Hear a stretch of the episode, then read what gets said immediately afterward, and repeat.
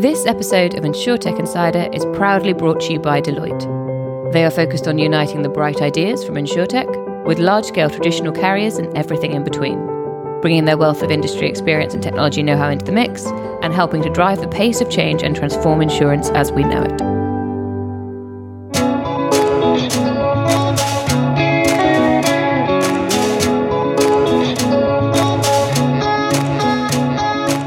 Welcome to InsurTech Insider, coming to you live from the 11FS offices in WeWork, Devonshire Square. This is episode 41. Our baby hit the big 4 0 last week, and now we're growing up. It's catchy up with me here. So, I'm Sarah Kocianski from 11FS, and today's show is a chat about drone insurance. I am joined by my co host, Nigel Walsh. How are we today, Nigel? I'm enjoying the sunshine. It's beautiful out. I think we talked about the weather last week when it was absolutely pouring down. I Was it re- oh god, okay, yep. we're having a classic British conversation about the weather. Um, drone insurance is a topic we've been excited about since we started the show. I'm sorry it's taken us so long to get the episode together, but to help us dive right in, we have some experts to tell us a bit more. So, our first guest today is Antton Pena, founder of Flock. How are you today, Antton? Very well, thank you. Very excited for being here. Could you give us a bit of an overview about Flock, what Flock is and what it does? Absolutely. In one line, we insure drones, but we do it slightly differently to how the industry does it, mainly in two points. We're big believers of providing very flexible insurance. So we've got a pay as you fly option, we've got a flexible subscription option option as well, and we just launched an enterprise product. And all of this um, are powered by our risk intelligence technology that basically taps into a ton of data sources to quantify the risk of any given drone flights and then underwrite fairly at the back of it. So you only pay for what you need and for the risk you undertake. Brilliant. We'll get into some that a bit more later. Um, we're also joined by Sophie Winwood, who's back again. How are you today, Sophie? Very good, thank you. Happy to be back. Um, so you are uh, these days an associate investor at Anthemis. Could you give us a little bit of an overview or some insight, perhaps, into what Anthemis has to do with drone insurance? Yeah, absolutely. So, um, kind of on a more high level, we are really interested in how uh, drones can support and help the insurance industry. Be that sort of um, within the claims department, be that sort of surveying different areas. There's lots of really cool use cases, which I'm sure we'll get into. And then, of course, uh, the most important thing is through our investment in Flock. So um, we invested in these guys, um, really kind of mainly awesome team, Antton, Ed, great founders, um, but also the fact that this amazing sort of real time risk engine that Flock has um, to price with drone insurance is really, really cool. Not only just for drones, but actually for a lot of different other lines of business. So you can see it being applicable to sort of marine, um, to aviation, Scooter. scooter exactly mobility so um, yeah as much as we are super excited about the drone insurance i was reading somewhere it's there's a, like 76000 drones are going to be in the uk within the next three years or something crazy like that so obviously a really exciting and growing industry just by itself Or perhaps slightly scary. So let's let's take this right back to the beginning. Um, when we talk about drone insurance, I think that there are two different things we can be talking about. We can be talking about insuring drones, and we can be talking about using drones in the insurance industry more broadly. So, um, Antton, do you want to give us a bit more insight into Nigel? You're going to correct me. I'm just going to say, is there one more one as well where we say don't just ensure the pilot, but actually the people around you that you're going to then potentially engage with? Not necessarily engage with, but God forbid something happens and there's a liability claim. Is the third group the third party in all this? Is that something that that Flock does, Antton, or is that you know? Do you want to address that from? I was going to point to you first, so We do first and last, so I, I can cover that or you can. no, Antton, please, you're the expert. You cover that. Definitely, you do it. So we do the former. Uh, we insure the drone and anything, any damage the drone can cause, right? So the, the- our policies cover the gadget itself, the the equipment uh, that the aviation industry has has named it as hull insurance, and we also cover the third party liability, any damage that flying object can cause in either other people or buildings around them or cars, vehicles, etc. And so, what about the other type of insurance then? So that's a very specific, well, not that specific, but that's that's quite a specific proposition. What other examples are there with sort of the middle group, if you like, where you can use drones within the insurance industry. Sophie, you mentioned a few. Do you want to sort of expound on those? Yeah, so I think what's really interesting about drones is that they can be used throughout the whole sort of insurance life cycle. So you can use it at the beginning when you're assessing risk. Um, you can then use that data to sort of price that risk, and then you can use it at the end with with claims. So or even midterm adjustments, right? If you go And exactly. something's changed or the roof's been damaged, go look at it, right? Yeah, and and this the the, the roof inspection is a is an amazing example of how much value drone can add. You know, previously people would have to get up on on ladders and look at roofs, or you'd have to fly helicopters or planes over. And so, actually, using drones in that sort of respect um, can reduce cost quite significantly, and also probably increase the the granularity and quality of that data. Um, so that's a, a great use case. The, the other one that's that's quite interesting is is within the agriculture industry. So um, now you can use drones. I mean, farmers have been using drones for a while now to assess their crops and to cover large sort of areas, and now insurers can use that to to more to better kind of gather. Um, data around around risk. It's also, if you think about it, I, I remember it was quite a few years ago, probably before I even got into this whole space, that I was sitting down at a FT event with a, a guy- from Channel 4 on one side and a guy from insurance on the other side. And at the event, they flew a drone indoors through the thing saying, here's some cool things that we're going to do. And actually, the use case for it was um, the second one around crops, and I'll come back to it in a second. It's actually quite fascinating.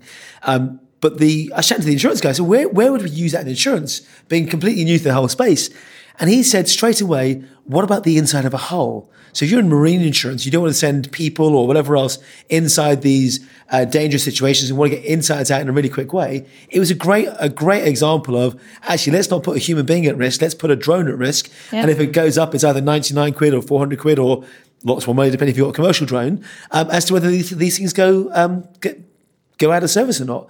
The actual use case, though, was back to your agricultural one. I keep forgetting. I always seem to default back to property inspections or whatever else.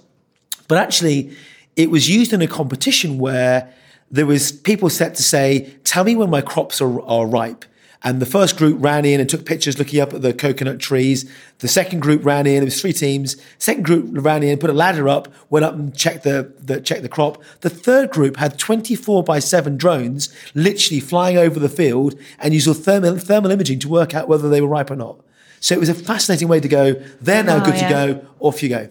It's so innovative, right? Yeah. So so let's let's bring it back to to the, the, the insurance of drones and then and bring it back out a bit. I think this is when of these conversations going to expand and contract. But um, when we're you know th those are the kind of the, the endless possibilities. But if we're talking about a drone that anybody listening might own at home because they are as we're just talking about they're quite affordable.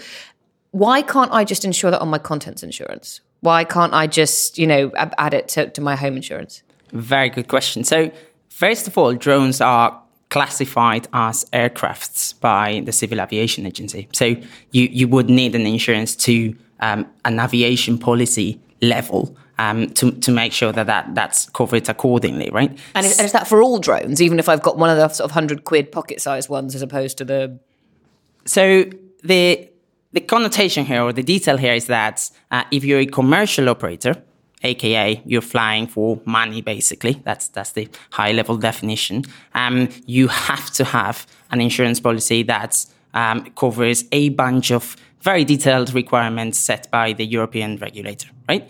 If you're a hobbyist, if, if you're flying for fun, at the moment, there's no insurance requirements, uh, but you would be liable for any damage you, you um, generate with, with that drone, right? So we offer three different types of policies. One for commercial operators that answers to the, the legal requirements of, of insurance. One for recreational uh, pilots that covers the third party mainly, any damage they may generate with, with that.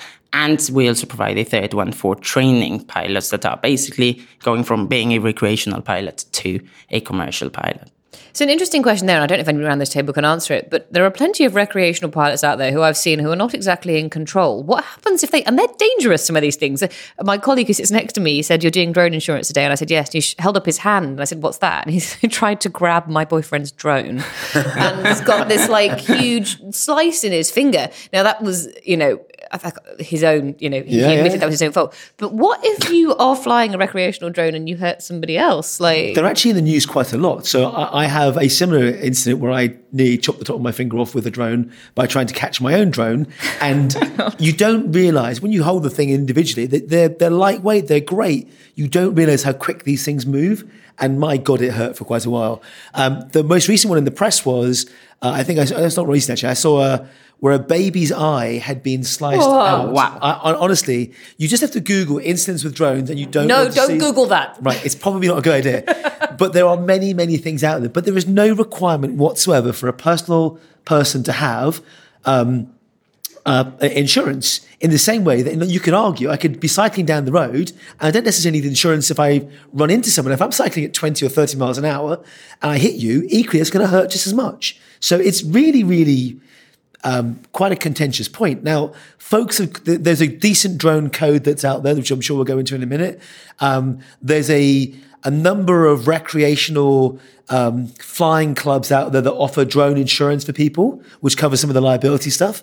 Um, I guess the other question is how many claims have been made? Never mind how many accidents. We know there's loads of accidents, but how many claims have been made for people that have been crashed into, landed upon, or flown into, whatever else? I, I have no idea. So I can speak about our own case. Yeah. Um, we've had no liability claims so far, um, and, and we believe that this is mainly um, because of how seriously we take the, the risk mitigation side of things, right? We, as uh, as you know, if you've played with our app, you'll see how we constantly help you understand what the risks are and, and how you can mitigate them. So far, no liability claims, neither from commercial or recreational pilots. That's amazing. I don't know what um, the situation is with other. Yeah. but, I, but I think the fact that people are buying insurance in the first place indicate a level of sensibility that they want to protect the kit that they're they're doing for, they're using first and foremost and secondly actually we don't want to do it in an area that's full of children or other people or anything like that so Absolutely. I think it's worth noting that there are already some countries that require insurance for every single uh, drone flight, right? No Yeah. matter the type of operator. Your Germany, for example, um, has a legal requirement for anyone that, that flies drones. And we believe that that will slowly start expanding to other territories as well. I was going to say that that seems to me. Um, what I'm also thinking about is um, going back to cat insurance, one of my favourite subjects. Um, as in meow no, Nigel, we've been through this. You're the one with the cat. Um, the shutting down Gatwick Airport for two days because of a drone. Yes. Like mm-hmm. surely, the, surely Gatwick Airport has now had to go to whoever its insurer is and go. Maybe you can speak to a little bit, Sophie. I don't know, but like, help! We need you know cover for mm. what our airport. The airport was covered for shutdown for fire and rain and acts of God and whatever else. But some idiot flying a drone. Yeah, exactly. How do you, how do you deal with that? and it, you know it costs I, I can't remember the exact figure but it costs a lot of money for mm. them and i think that i there's a really interesting here sort of um, role for insurance in this which is drones is a very is emerging industry uh, regulation is still sort of being formed i think a lot of regulators have tended to sort of say well actually we're going to uh, think that this is a really bad thing and we're kind of going to overregulate it. Whereas insurance could have a really interesting role in actually helping the industry self regulate itself. So, Flock tells you when to fly, what's safe, and if it is unsafe, then it will up the price and you probably won't do it. So, hopefully, that will help. so you use the risk insights that you get to say actually don't fly now because it's high wind or fly later or whatever Yeah, it might be exactly. That's, sorry, did you want to? Yeah, I think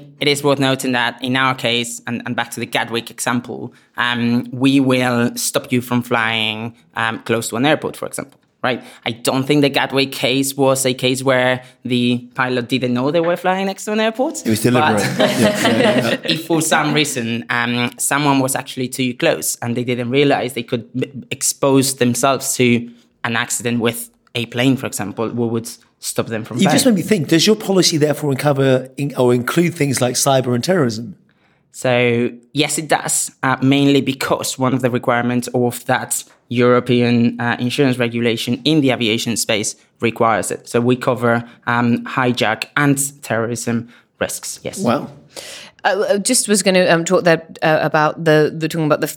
To me, that sounds like a future. So you're, you're it's a future risk. So insurance, we, we quite often talk about like it's um, something that has happened in the past. So you're claiming that something, something's already happened. And a lot of the time, you're also using historical data to underwrite those to write those policies. Whereas with drone insurance, when we're talking about insuring the, the drones themselves, the people around them, a lot of it to me feels very future looking. So to the one hand, it's quite ob- you know the obvious future looking. Don't fly today. There's very high winds. The likelihood of you killing somebody or somebody's dog is you know too high. Don't it's not worth it.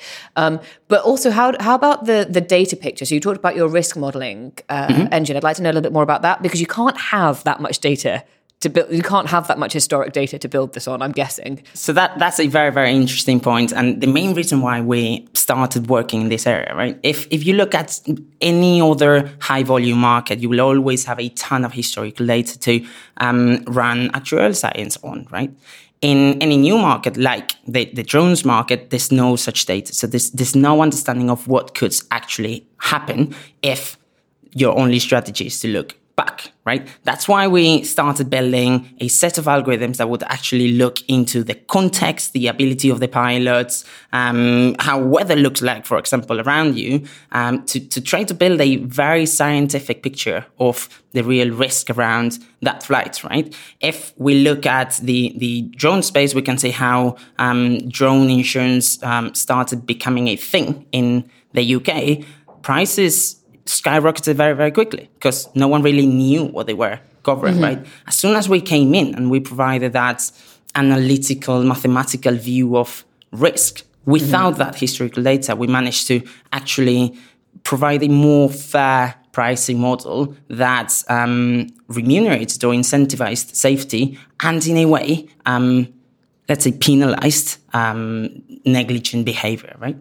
And uh, just, I, I want to talk a little bit about how that model can be used um, elsewhere, which you mentioned at the beginning, Sophie. But um, this might be a very stupid question. But can you take historical data from things like helicopter flights? Can you can you use other data sources to feed into that model? I'm only thinking about helicopters because they're the same the only thing I can think of that's got rotary blades on top as well. Um, but but can is that is that a thing that happens? That's that's definitely one of the strategies we've, we've followed here, right? When when looking into the drone space and what risk was, there are a ton of research projects looking into the mathematical uh, probabilities of planes having accidents, of um, helicopters behaving in specific um, ways depending on where they are. Um, or depending on the, the wind forces, etc. Right. So all of that scientific research is what's underneath the, the set of technology we've, we've built. Absolutely. Okay, so it wasn't that stupid a question then. Not at all. I I wasn't laughing one bit. It was a- Antton was very kind. It was. I, I'm. I'm actually laughing to myself because we keep talking about drones, and it's the right way to to, to, to call about them or, or to frame them. But I once got called out by someone saying to me, "Nigel, you do realise drones are actually armed combat things as opposed Yeah. to UAVs, which are They can be. They can be. But I think the the given name that the everyday user, i.e., us, calls them are drones, and it's acceptable to say these these are unarmed flight things with cameras. Mm-hmm. Yeah, though it depends if you grab the blades. Apparently, they are quite dangerous. Um, That's just stupidity. Um, just to decide, just whilst we're taking, I, think, I believe a famous singer did that on the stage. I think it might have been uh, Enrique Iglesias who Was it? uh, Wasn't lost like yes. two fingers or something. I put my hand in the air for the listeners who have. I was recreating the movement. He was on stage uh, in front of loads of people, and he put his hand up to like, grab the groan, and I think he, he had ended up to cancel his gig because he's Is that similar to what happened to you, Nigel? No, I've still got all my fingers. Thank you very much. I'm never on stage at the big, the big stage like that. So. So, sometime I'll tell you about an ex-colleague of mine who put his hand into the back of his lawnmower whilst it was running. we can't insure against that. We, we- that's the agriculture issue. Yeah. um, to to go back to the, the the salient point there, so that's that's the model that you have, and it's working very well for drone insurance, and, and you've sort of linked, you know, where, where you're getting those data from and how you're building those models. Um, but as we said, it, it, because it's a new type of model, and because you're using data in a different way, you've got different sort of underwriting, if you like. What else can we use this for? So, so if you, do, you, do you want to get um, expand on a few of those things you mentioned earlier? And I, I think like one of the really super exciting things about Flock is that um, it- it moves insurance into like something that I get really excited about, which is more of this like um, preemptive, proactive insurance rather than reactive. So um, that if it is uh, you know unsafe, risky to fly, then we will tell you and we will inform you.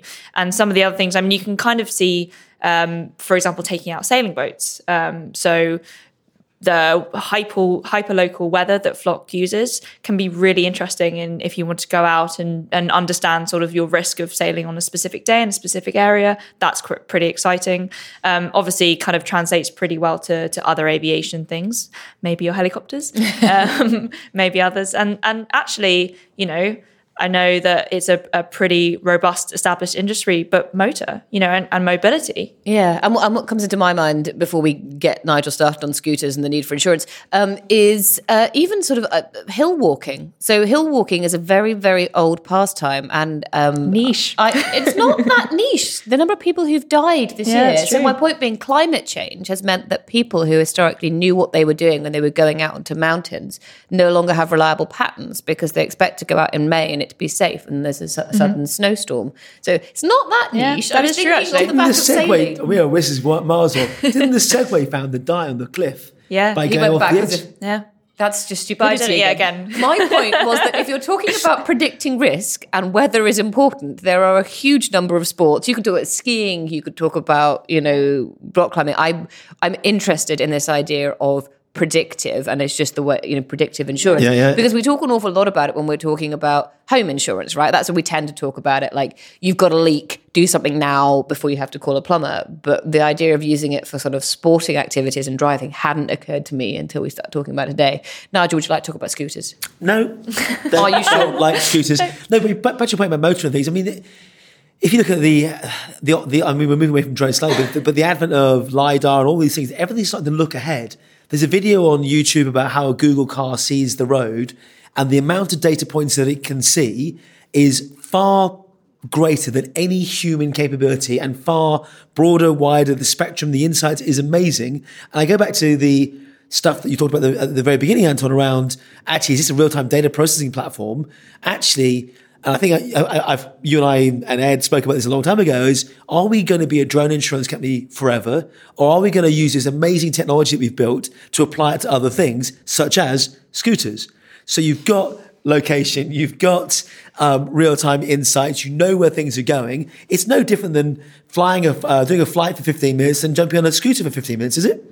That's a rhetorical question, isn't it, Nigel? yes, absolutely. Um, this this is something we're we're now looking into. We're we're working with a bunch of underwriters, exploring other industries, other verticals, and other risks. I think it's worth uh, talking about how everything works without disclosing too much. Yeah, um, and is that risk and the understanding of risk hasn't inherently changed. Yeah. Um, or, or, at least we haven't changed it, right? The, the truth is that the, the foundations or the, or the base of um, how risk is calculated is, is not changed by uh, us or our algorithms, right? We look into these two uh, basic concepts that are um, the probability and severity of, of the risk, and we use that to then look into how we price that, right?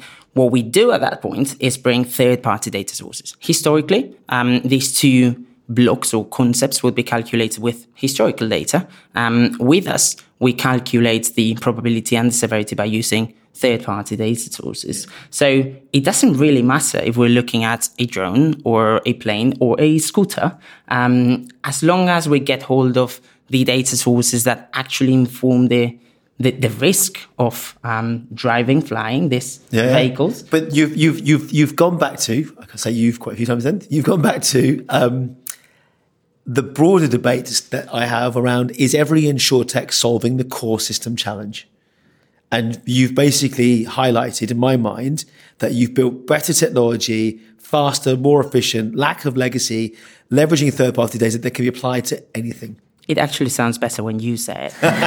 Don't tell him that. but that's my point. My, my point is insurers, banks, they are riddled with legacy or heritage technology that just means it's slower to do stuff. And if I go to a modern platform like yourself that has multiple um, applications, then outstanding. Absolutely. I think it, it is worth uh, mentioning that by changing the way we, we calculate risk, we're not just optimizing books. We're not just providing uh, more fair pricing. We're also unlocking new uh, ways of distributing insurance, right? Like if you're able to have an, an actuary in a box basically and um, come up with a very smart price for every single risk. Suddenly you can either automate the whole process or have third party partners like, such as flight schools in, in the drone space or uh, flight clubs, as you said before, or that rental company that gives you a scooter selling insurance for you. Right. So suddenly the game is completely changed by the way you underwrite. So, but you, you are underwritten by a partner, right? Is it Allianz? Correct. So in, in, the drone space, um, yes, we're we're underwritten by Allianz, and and we broke insurance, we distribute insurance directly, right? It is true that we're looking into other models, and we'll probably disclose um, how that model looks. Um, so, so actually, so when Nigel's obsessed with core systems, is he? Yeah, I really am. really Nigel, he hasn't yet mentioned the V word, the the V phrase, but we'll we'll see if we get to that. Um, the uh, the fact that a lot of insure insurtechs have, have this brilliant technology, but you, you are still underwritten by by the big players, and I I for one would like to see people succeed without that happening. I'm not saying it has to be you, but I, I was just trying to thinking through the, the, the value chain in my head as to kind of that's the last step mm-hmm. for a lot of people. Um, but you saying that you know you're exploring other models, and I will come back to you on that when but it's why, public. why wouldn't Allianz do it directly? That is a very good question, and uh, that is they're core systems, Nigel. could happen. very good answer. I shall leave it there. On the V word, I'm not going to mention it, but is there a view in your mind that at some point you expand out? I look at people like Hagerty in North America that did classic car insurance. Mm-hmm. They then went and bought a sharing economy style rental platform for sharing your vehicles with other people. Is there a thing that says actually we're going to enable from Flock you to come to us not just get the insurance, but get the drone and get the person to go do the survey at the same time? Or is there partnerships in an ecosystem together there? I think the way we see us interacting with the industry is by becoming part of that industry, right? It doesn't yeah. it doesn't necessarily have to be that we own everything, yeah. but we do like working with uh, players that are already embedded, and maybe incumbents is not the right word here, um, to provide smart insurance within an existing workflow, right? Let's say you go to a retailer and buy a drone, as you probably did, and insurance is part of it, or it comes with some form of code. It's embedded and invisible, right? You get the first month free or you get X number of hours flying time free of charge. I looked at my stats the other day and the amount of time that I've flown is actually very depressing.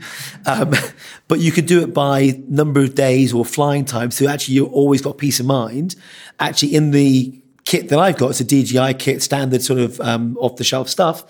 But what you get is it actually tells you where you can and where you can't fly back to a point by airport. So I live near a small, regional, tiny little um, recreational airfield. And if I go too far down the road, it says you can't fly because you're too close to the two mile mark or whatever it might be. Do you get an alert on your phone that take you? off? It actually stops me taking off. Oh, that's interesting. Okay, yeah. So with things like scooters, like you're on a pavement, pal. Um, stall this, the scooter. Yeah, I would. Oh my god! Just as it can you imagine? today, but there was one of the scooter companies. I can't remember where it was in San Francisco, where an electronic one, where the brakes Bird. were failing. Oh. And the brakes were failing, and then the other thing it had was it was suddenly accelerating. So these oh, scooters oh, were like had like in somewhere like San Francisco where there are a huge number of hills, yeah. um, and it was kind of like you're just saying suddenly stalling.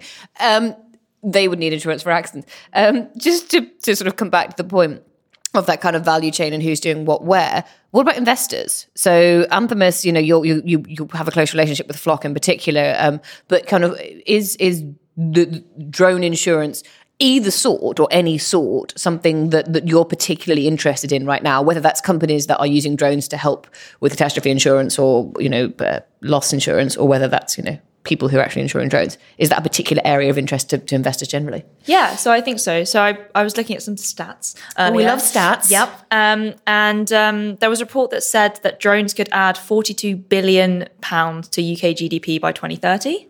Wow. And that the it, the report estimates that 628,000 people will be working in the drone economy by 2030 in well. the UK. In the UK. Wow. Yeah, which is it's a lot, right? So there was a thing just to play onto that. There was a thing about loss adjusters about how drones will will pretty much remove the industry entirely. So you could argue those jobs haven't been taken away by a robot or a drone or whatever, Yeah. but they've just shifted to a different place. Yeah. Are those the, the loss adjusters, the people who would go out and take a picture of your house? Correct. Abs- So they, they're the guys that will do exactly the the assessment to work out what loss has been.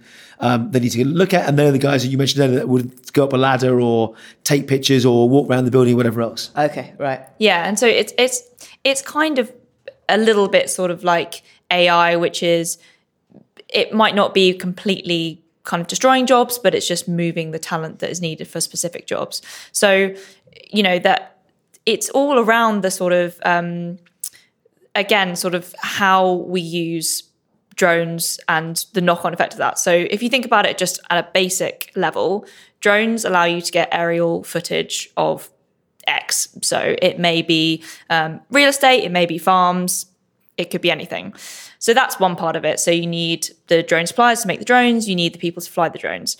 But once you've got that data, that's usually, you know, a lot of data that is not particularly interpretable.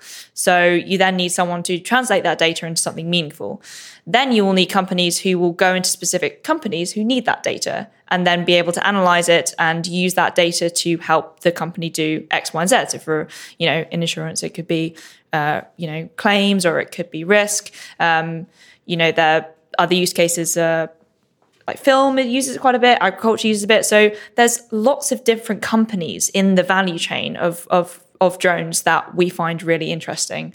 And then uh, uh, the same with any kind of industry technology is evolving so quickly. You know there are there are autonomous drones now that that will um, there's there's a drone in a box. So you you put it in the middle of your farm and you set it to go off at you know once every week and it will fly around and it'll come back and i think once we kind of figure out the beyond line of sight regulation which uh, you know at the moment no drone could be flown beyond the line of sight of the flyer Interesting. the flyer is that the right word Pilot? Pilot. pilot Operator. operator I would like you Naval aviator. flyer No? Flyer Okay. is fine. yeah okay uh, Antton and I are laughing. It's not a flyer. Flyer. fly. Flyer is the thing you give to someone to a nightclub. Correct. To the pub tonight. It's a flyer. okay Pilot. pilot um, so that obviously restricts some of the use cases but i think i hope that that and i know you can get um, sometimes you can get um, exemptions from that regulation but I, I assume as the drone industry evolves and matures we'll be able to get past that I think I think it's worth mentioning that there are already a bunch of companies in the UK with exemption from the Okay. CAA to run tests beyond line of sight. Uh, some of them are, are operating commercially.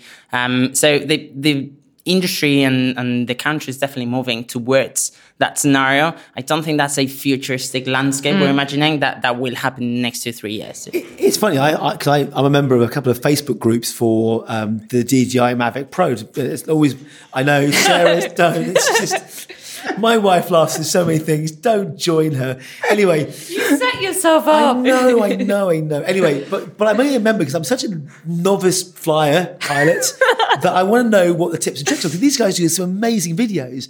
The thing that always makes me laugh was none of these guys that post these super cool videos ever have the drone in line of sight. I mean, you literally people do mm. look how far I've been. I've been out seven kilometers and back again. I can't see like 100 meters. Never mind seven kilometers. So there's some really cool things out there. But I think there's a blatant disregard for the rules. yeah Presumably, there's also a, a how high up can you go because some of the, the very powerful drones, presumably, you can go out the line of sight, isn't above the clouds. Mm-hmm. Absolutely. Now, nowadays, drones are definitely way more powerful than what you can legally do, right? So it is it is fairly easy to just start flying and keep going, going, going, and oh, by you wouldn't realize um, you just broke the rules. It's fairly classic that technology has outpaced the, the legislation. Absolutely. Is it any different than a car being able to go faster than 70 miles an hour? yeah.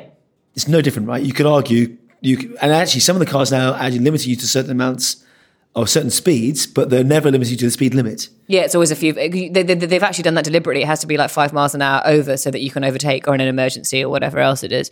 Um, just, I had one more one more question before we need to start wrapping up, which is we talked quite a lot about the personal use of drone and commercial use of drones.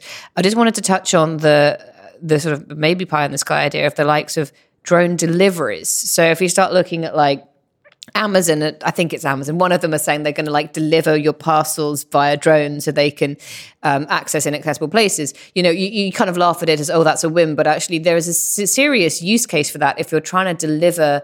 I don't know, aid to people in hard to reach places. Um, do we do we think that there's you know that commercial model has has legs Or wings.